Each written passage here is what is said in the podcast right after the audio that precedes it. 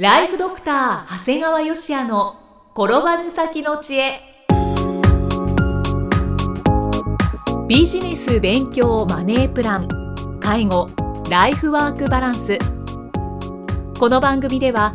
認知症専門医であり経営者でもある長谷川芳也が人生を10倍豊かにする知恵をお届けします。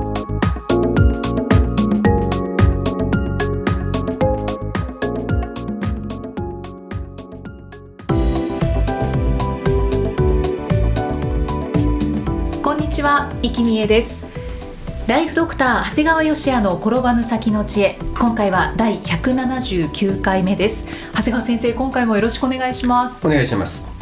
さあ今回はどのようなお話でしょうか？今回はね歯科衛生士さんという職業についてお話をしたいと思います。はい。皆さん歯科衛生士さんって職業はご存知ですよね、知っております。あの女性の職業というイメージです。そうですね。我々医者にとっての看護婦さんみたいな感じ、歯医者さんにとっての歯科衛生士さんですね。はい。で歯科衛生士さんっていうのは専門教育課程を修了し国家試験に合格した国家資格のいわゆる医療従事者になります。はい。で歯科衛生士さんの活動の場っていうのは、まあ、いわゆる、まあ、一番多いのは歯科診療所のや病院が中心なんですがやっぱりこの口って大事ですから、まあ、在宅医療の現場から、まあ、学校保健所保健センターそして介護施設なんかすごく活躍の場が広がってるんですね。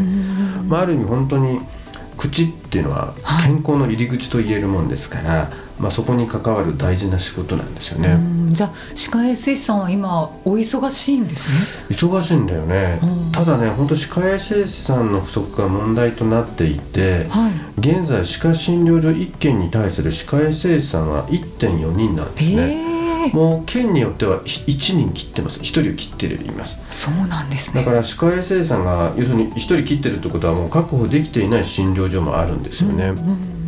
ですからその穴を埋めるべくいわゆる歯科助手っていう仕事も世の中にあるんですね。あはい。なんか似てると思うね歯科助手って。そうですね。あのちょっと違いがわからないですね。うんただね歯科助手は歯科衛生士のように国に認められた資格ではなくてはい。だからまあ変な話誰でもできるんですよ。うんだから歯科助手になってみて初めて歯科衛生士との待遇が違っていることに気がついたりはいもう逆に歯科衛生士さんに比べてもう業務はもう雑用ばっかりみたいな形になって、まあ、逆にこうあの働き始めて初めて歯科衛生士資格の重要性に気がつかれるいわゆる歯科助手の方も結構見えるんですねあ。そうなんですね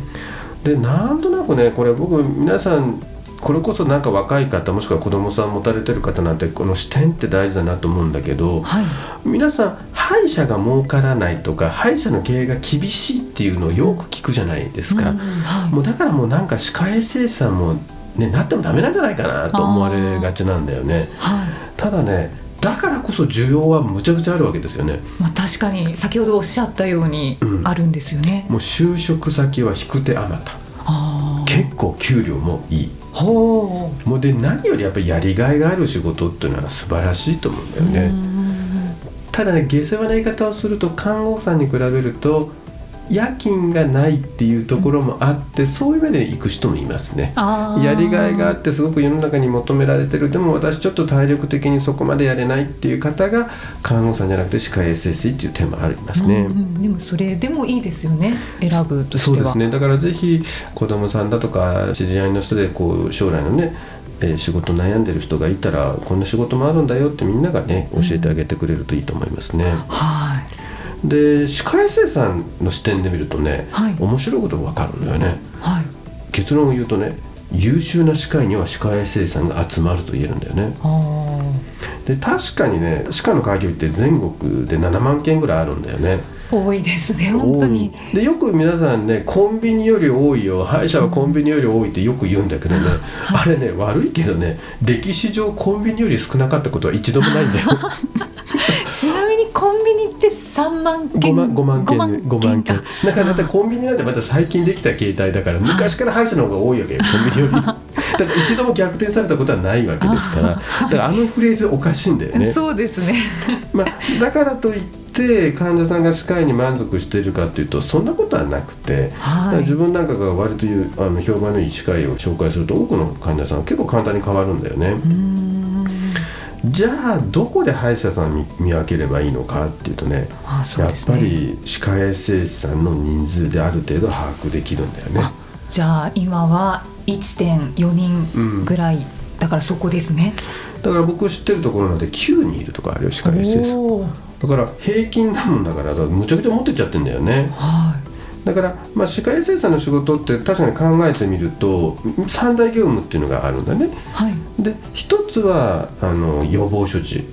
だから歯周病予防みたいなことで歯石を取ったりってことでこれは実はお医者さんでなくても歯医者さんでなくてもできることなもんですからいわゆるこう歯科さんの代わりをやる、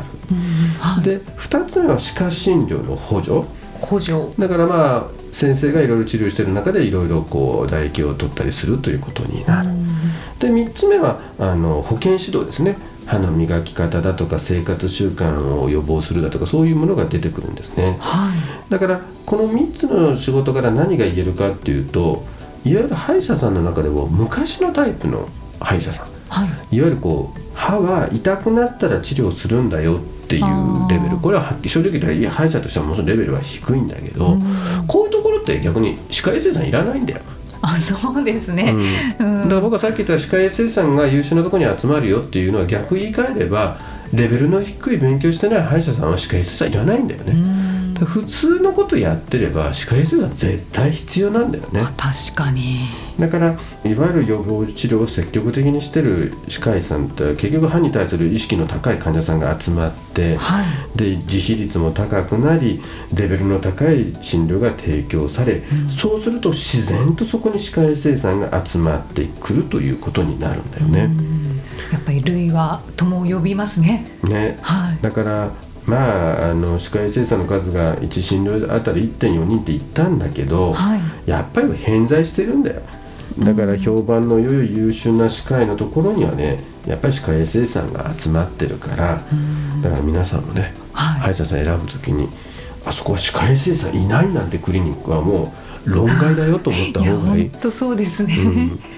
何人いらっしゃるかですね歯科衛生士さんが。まあでもねその期間でも入って分かると思うよ雰囲気で。もう歯科衛生士さんが一生懸命いろいろやっててその歯医者さんの仕事以外のこともどんどんやってるのは分かりますからね。はいでね先日ねちょっと歯科の治療で不思議な体験をしたんだよね。へえどんなことですか？なんかねとっても楽なんだよ口開けてても。で治療はね、はい。まあ、いわゆる僕が口腔内を全面的にお願いしている藤本先生はい。にやってもらってて、いまあ、いつも通り痛みもなく手際もすごい順調なんですよね、たださどうしてもなんだけど人間の生理学上あの治療してると唾液が溜まってさ、はい。なんか喉の奥に流れていくじゃない、うんうんでまあ定期的に歯科衛生士さんが吸引してくれるんだけどまあやっぱり時々は体を一回起こしてうがいをするじゃないですしかますね、うん、なんかねその日はねなんかたまるかなっていうとスッと引いてくれて全然喉の奥にたまらないから流れていかないんだよね。へえあだからあれ？ちょっと今日楽だよって言ってだからもう途中そのまま続けてって思わず言ってもううがいもせずずっと治療を続けてもらったんうん。でね分かった。原因は衛生士さんだったのね。あ衛生士さん。先ほどご紹介したように歯科衛生士さんの仕事は歯科診療の補助があるんだよね、で治療してる歯医者さんの横で適宜唾液を吸引する。はい。今回はねその吸引のタイミングあと位置が抜群なんだね。ほう位置もあるんですね。あるありますよ。やっぱり僕らも吸引とかよくやりますけど、はい。どこを引くかって大事なんだよね。だからたまったかなと思うと適宜吸引。うんうんで一瞬治療に間が空いた時はもう素早くもう何箇所もさささささっとこう引いてくれる。ほうこれねすごい楽やったね。なんか細やかな補助ですね。いで聞いたらね歯科医の先生に聞くとねやっぱり歯科衛生士さんによって補助業務の評判がいいという言い方と悪い方がいるんだって。ああやっぱりそうなんですね、うんでねやっぱ性格的にこういう補助業務が得意な人もいれば、うん。自分で積極的に歯石取ったりとかこう自分で攻めていくようなのが得意な人もいるって言ってて、うん。だからやっぱりその辺も使い分けなんだね。あただ言えることはこう唾液が何度も何度も溜まってあはい。でそのためにうがいをしていたら結構一日で考えると時間のロスにつながるんだよね。確かに、うん、だ今回もその点こうもういいおがいなしでって僕は言ったもんだから、はい、かなりこう無駄なくできたんだと思うね。スムーズにね、だから今回の歯科衛生士さん、本当優秀だったんだけども、はい、ただその優秀な歯科衛生士さんはですね実は藤本先生の奥さんなんやね。おお そうなんですね。これ仕事のパートナーとしてこれだけ気配りのできる女性はね、はい、まあ、きっと人生の良きパートナーになることも確実だなと思ってやっぱ優秀な歯科医師はパートナー選びも優秀やなというのが今回のお話になります。なんか憎いですね。いや本当確かにね。でも僕もこんなに歯科衛生さんによってまあ、歯医者さんによって違いがあることは分かってたんだけど歯科衛生さんによってこんな違いがあるってことは初めて経験しましたね。本当不思議な体験だったんですね、ね。まあ、ただ、まあ、また自分らしく言ったのはあなたね悪いけどこれをあなただけがやっとっちゃあかんよってちゃんとみんなに広めないとって。うん、やっぱりポイントポイントやっぱそれその子が持っててそれを自分の伝統芸にするんではなくてね、うん、ちゃんとこれを他の人にもちゃんと共有していく必要があるんですよとは言っておきました。でも本当長谷川先生らしい、うん、そこでやっぱりし、うん、指示というかアドバイスするっていう。そうそうそうなんか言っちゃうんだよね。おせっかいになっちゃいますね。はい、ありがとうございます では、えー、最後に長谷川先生のもう一つの番組をご紹介いたします。タイトルは診療より簡単。ドクターによるドクターのための正しい医療経営の勧めで医療法人ブレイングループが実践し構築した医療経営の方法を余すことなくお伝えしています。さてこの番組ですがあの初めて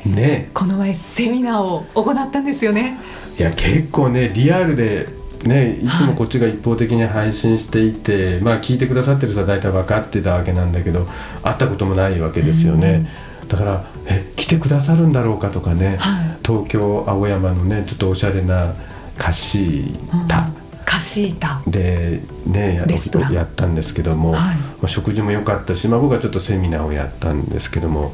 あよかったですね。うんでもすごく驚いたのは本当に、えー、ドクターが半分いないってことですよね うすうすは気が付いていたんだけど、はい、本当にドクターのためのドクターのためのだって言ってるんだけど実は一般の経営者の方が随分いたっていうことが、あ。の結構驚きでしたね。いや本当に改めて、ちゃんとなんか発見したっていうところですね。すね。まあ、ぜひあの今これを聞いておられる方もですね、はい、まあ、一度あの番組のね、えー、申し込みしていただいて、まあ、ぜひその懇親会なんか出てもらってもいいなと思ってます、うん、はい、ぜひ参加していただきたいです。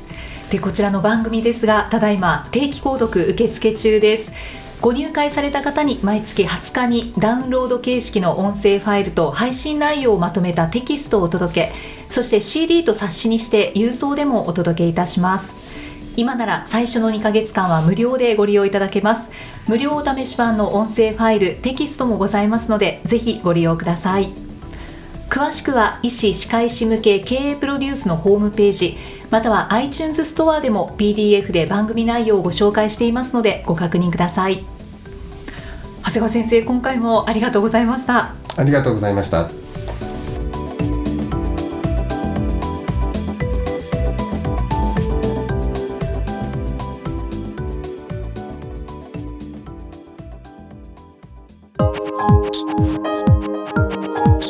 今日の放送はいかがでしたか？番組ではご感想や長谷川よしあへのご質問をお待ちしています。番組と連動したウェブサイトにあるホームからお申し込みください。URL は http コロンスラッシュスラッシュ brain-gr.com スラッシュ podcast スラッシュ http コロンスラッシュスラッシュ